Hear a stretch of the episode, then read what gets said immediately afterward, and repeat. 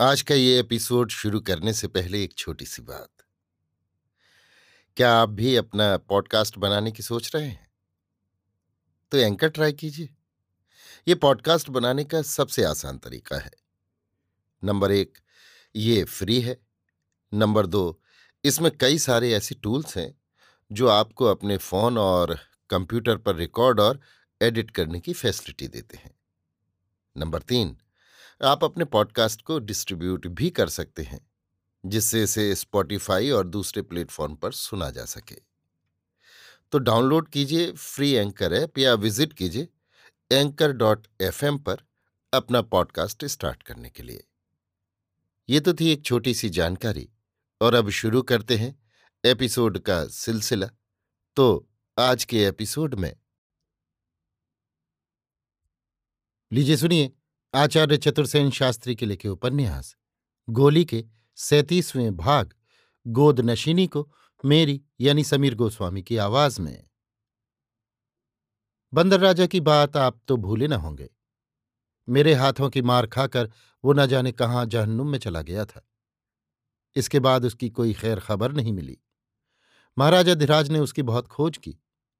बहुधा वो मुझसे उसकी चर्चा करते थे। मैंने उसे पीटा था ये बात यद्यपि उन्हें अच्छी नहीं लगी थी, पर इस संबंध में उन्होंने मुझसे कुछ भी नहीं कहा। इस प्रकार उसका मेरे घर में घुसना और दुस्साहस करना स्वयं हिज हाइनेस को भी बुरा लगा था। उन्होंने यद्यपि उसे कैद कर रखा था, पर बड़े भाई की भांति ही मानते थे। ये बात तो मैं भी जानती थी, इसी से मैं अपनी ओर से उनके सम्मुख ये प्रसंग छेड़ती ही न थी। अब इस घटना को कोई दस बरस बीत चुके थे कि एकाएक महाराजा धीराज ने उसका उल्लेख किया। कहा, उसकी हालत खतरनाक है। उसे भगंदर का भयानक रोग हो गया है और वो एक धर्मशाला में असहाय अवस्था में पड़ा है। महाराज उसे महलों में लाकर रखना और उसका इलाज कराना चाहते हैं। ये इच्छा भी मुझ पर प्रकट कर दी। बीती बात मैं भूल चुकी थी। दुरावस्था की बात सुनकर तथा महाराजा धीराज से रक्त संबंध की बात का ख्याल करके मैंने महाराज के इस इरादे का समर्थन किया। मेरा समर्थन पाकर वो खुश हो गए और वो बदनसीब राजा फिर महलों में आ गया। उसकी चिकित्सा के लिए दिल्ली से एक प्रसिद्ध वैद्य बुलाया गया। दो खिदमतगार उसकी सेवा को रख दिए गए और इस बार उसकी राज अतिथि के समान खातिर तवाजा तथा खुशामद होने लगी। इन सब बातों को और इन बातों के भेद को मैं नहीं जानती थी। केवल महाराजा धिराज की सुजनता ही समझती थी, परंतु यहाँ तो एक विचित्र ही खेल खेला जा रहा था, जिसका पता मुझे बाद में लगा। अकस्मात ही एक दिन महाराजा धीराज ने कहा, वो बंदर राजा मेरे बड़े लड़के को गोद लेना चाहता है। उसका अभिप्राय मैं नहीं समझी। महाराज से मैंने पूछा, किस लिए? इसलिए कि उस ठिकाने पर उसके बाद तुम्हारे लड़के का अधिकार हो जाए। मैं उसे राजा देख सकूँ। परंतु ये कैसे हो सकता है? प्रथम तो मेरे पुत्र को गोद लेने की बात ही में कोई तुक नहीं है। हम लोग गोली गुलाम हैं, राजा बन नहीं सकते। दूसरे इस राजा का ठिकाने पर अधिकार ही नहीं है। अधिकार रानी साहिबा का है। तीसरे, राजा के पिता ने राज में पक्की लिखा पढ़ी कराकर ही उसे राज से बरतरफ कर दिया है। मेरी बात सुनकर महाराजा धीराज हंसने लगे। बड़ी विचित्र सी, ठंडी सी, कड़वी सी थी वो हँसी। कभी भी महाराज को मैंने वैसी हँसी हँसते देखा नहीं था। मैं महाराजा धीराज की वो मुद्रा देख ठगी सी रह गई। महाराज ने मुझे समझाते हुए कहा यह ठीक है कि बाबा ने दादा को ठिकाने के अधिकार से वंचित कर दिया था। परंतु दादा ही को तो किया था, परंतु उनके पुत्र को तो नहीं किया। उनके पुत्र को? मैंने अचकचा कर कहा, उनका पुत्र कौन है? क्यों? तुम्हारा लड़का? वाह, ये भी कोई बात है। क्यों नहीं है? गोद लेने पर वो उनका पुत्र हो गया या नहीं? क्षण भर मैंने हिजाई ने इसके मुँह की ओर देखा, फिर कहा, खैर, ऐसा हुआ भी तो उनके जीते जी तो ऐसा नहीं हो सकता। फिर अभी तो रानी साहिबा जीवित हैं। जो इस समय ठिकाने की मालिक हैं। वे बीमार हैं और दिल्ली के अस्पताल में उनका इलाज हो रहा है। क्या बीमारी है उनको? कैंसर हो गया है। भाई की एक सहरन मेरे शरीर में दौड़ गई। मेरे मुँह से निकला, कैंसर? तुम जानती हो इस मूजी रोग के चंगुल में जो फंस गया, उसका बचना संभव नहीं है?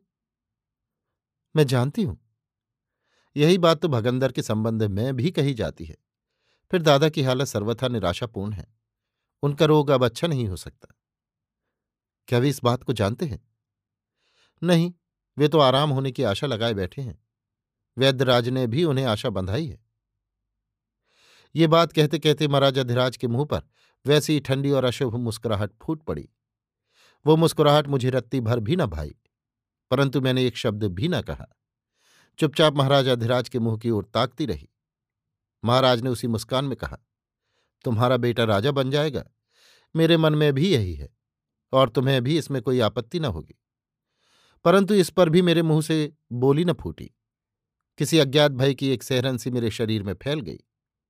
महाराज ने कहा, सब व्यवस्था ठीक है। दीवान और एजीजी की खाना पूरी तो करनी ही पड़ेगी। इसके अतिरिक्त मैं खुल्लम खुल्ला इस मामले में आना नहीं चाहता। भाईबंदी का मामला ठहरा। परंतु इंतज़ाम मेरा पक्का है। कैसा इंतज़ाम? मैंने सहम कर पूछा, बस, पहले माँ, पीछे बेटा। क्या मतलब? वैद्यराज से मामला तय हो गया है। बहुत होशियार आदमी है। उसने दादा को विश्वास दिलाया है कि वे ज़रूर अच्छे हो जाएँगे। तुम्हारे लड़के को गोद लेने का प्रस्ताव भी उन्होंने सुझाया है। उन्होंने कह दिया है कि इससे महाराजा धीराज प्रसन्न होकर इलाज जारी रखेंगे, खातिरदारी भी करेंगे। आराम होने पर वे ठिकाने के मालिक हो जाएँगे। लेकिन आपका इंतज़ाम? कहा तो पहले माँ, पीछे बेटा। पर मैं तो समझी नहीं इसका मतलब। सीधी बात है, पहले माँ खत्म होनी चाहिए, जिससे अधिकार सीधा बेटे को जाए। बापू वर तरफ़ अवश्य कर गए हैं। परंतु जब कोई दूसरा वारिस ही न होगा तो दादा ही का हक है। उनके बाद तुम्हारा लड़का। बड़ी भयानक बात है, मरना जीना तो भगवान के हाथ है। होगा, पर ऐसे मौकों पर दूसरे लोगों को भी भगवान का काम करना पड़ता है। तो मेरा हलक सूख गया। परंतु मैं कुछ कुछ समझ गई। पर महाराजा धीराज ने एक लंपट की भांति हंसकर कहा वैद्यराज ने इस बात का जिम्मा ले लिया है कि जब तक रानी साहिबा न मर जाए, वे दादा को ज़िंदा रखेंगे। रानी साहिबा के मरते ही दादा भी खत्म, फिर ठिकाने पर तुम्हारे लड़के का दखल। हे परमेश्वर, ये राजा महाराजा रईस इस कदर नीच, स्वार्थी, निर्दयी होते हैं कि सगे भाई, माँ और संबंधी को जहर देकर मार डालने की बात हंस हंस कर करते हैं। ऐसे कामों की व्यवस्थित योजना बनाते हैं और उसे दूसरों से कहते हुए तनिक भी नहीं शर्माते। मेरी आँखों से झरझर आँसू बहने लगे। मैंने गिड़गिड़ाकर कहा, क्षमा करो अन्नदाता, इस कुकर्म से मुझे और मेरे बच्चे को दूर ही रखी मैं गोली हूँ, गुलाम हूँ, मेरा बच्चा भी गुलाम रहे, कुछ हर्ज नहीं।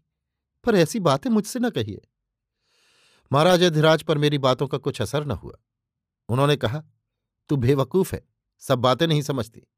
ये रियासती मामले हैं तू देखती रह क्या क्या गुल खिलते हैं। दिल्ली मेरा आदमी जा चुका है। रानी जी वहाँ से ज़िंदा लौटेंगी नहीं। महाराजा धीराज ने और बातें नहीं कही। मेरा रोना धोना उन्हें भाया नहीं। उनकी योजना चलती ही रही। अपने बच्चे के अनिष्ट की आशंका से मैं रह रहकर काँप उठती। बंदर राजा की खूब आवभगत हो रही थी। चार चार खिदमतगार उनकी सेवा में लगे थे। वैद्यराज खूब माल मलीदे उड़ा रहे थे। उधर रियासत में मेरे लड़के की गोदनशीनी की धूम मच रही थी। इन दिनों मेरा लड़का मेयो कॉलेज अजमेर में पढ़ रहा था। मैं चाहती थी कि इस पाप कर्म से मैं अलग ही रहूँ तो अच्छा पर मेरा तो कुछ अधिकार ही न था। मैंने किसुन से सब बातें कहीं और वासुदेव महाराज से भी सलाह लेने को कहा। इस पर और एक दूसरे भेद का भंडा फोड़ हुआ। ज्ञात हुआ कि दादा के बाद ठिकाने पर उनकी लड़की दामाद दावेदार हुए हैं। जिनसे अन्नदाता नाराज़ हैं और केवल उन्हें नीचा दिखाने ही को ये सब प्रबंध प्रारंभ हुआ है। ये भी हो सकता था कि मेरे बेटे के प्रति महाराजा धीराज का कुछ मोह हो, परंतु मैं तो किसी भी हालत में ये सब कुकर्म पसंद नहीं करती थी। पर मेरी पूछता कौन था? रियासत में महाराजा धीराज की इच्छा के विपरीत मैं कर ही कह सकती थी? ठीक मुहूर्त शुभ घड़ी दिखाकर गोदनशीनी का जलसा धूमधाम से हो गया। बंदर राजा को सजा धजा कर सोने की कुर्सी पर बैठाया गया। सोने के हुक्के पर तंबाकू पिलाया गया। रियासत के सभी जागीरदार और रईस उमरा आए। दावतें हुई, जश्न हुए। लीजिए साहब, मेरा बेटा अब राजा का उत्तराधिकारी बन गया। पक्की लिखा पढ़ी हो गई। कागजात पर गवाही करने और इस बात का सर्टिफिकेट देने के लिए राजा पागल या मदहोश नहीं है, दो अंग्रेज़ सिविल सर्जन भी बाहर से बुलाए गए। सब काम पूरा हो गया। ये काम जैसे मुझे अच्छा न लगा। उसी भांति किसुन को भी पसंद न आया। हमने जैसे संभव हुआ, लड़के को तुरंत ही अजमेर वापस भिजवा दिया। रियासत में उसका रहना हमें अच्छा न लगा। एक बात और हुई, महाराजा धीराज इस मामले से वजाहिरा दूर ही दूर रहे। एक प्रकार से ये स्वतंत्र ठिकाने का ही समारोह था, ऐसा प्रकट किया गया। अभी आप सुन रहे थे आचार्य चतुर्सेन शास्त्री के लिखे उपन्यास, गोली के सैंतीसवें भाग गोद नशीनी को मेरी यानी समीर गोस्वामी की आवाज़ में।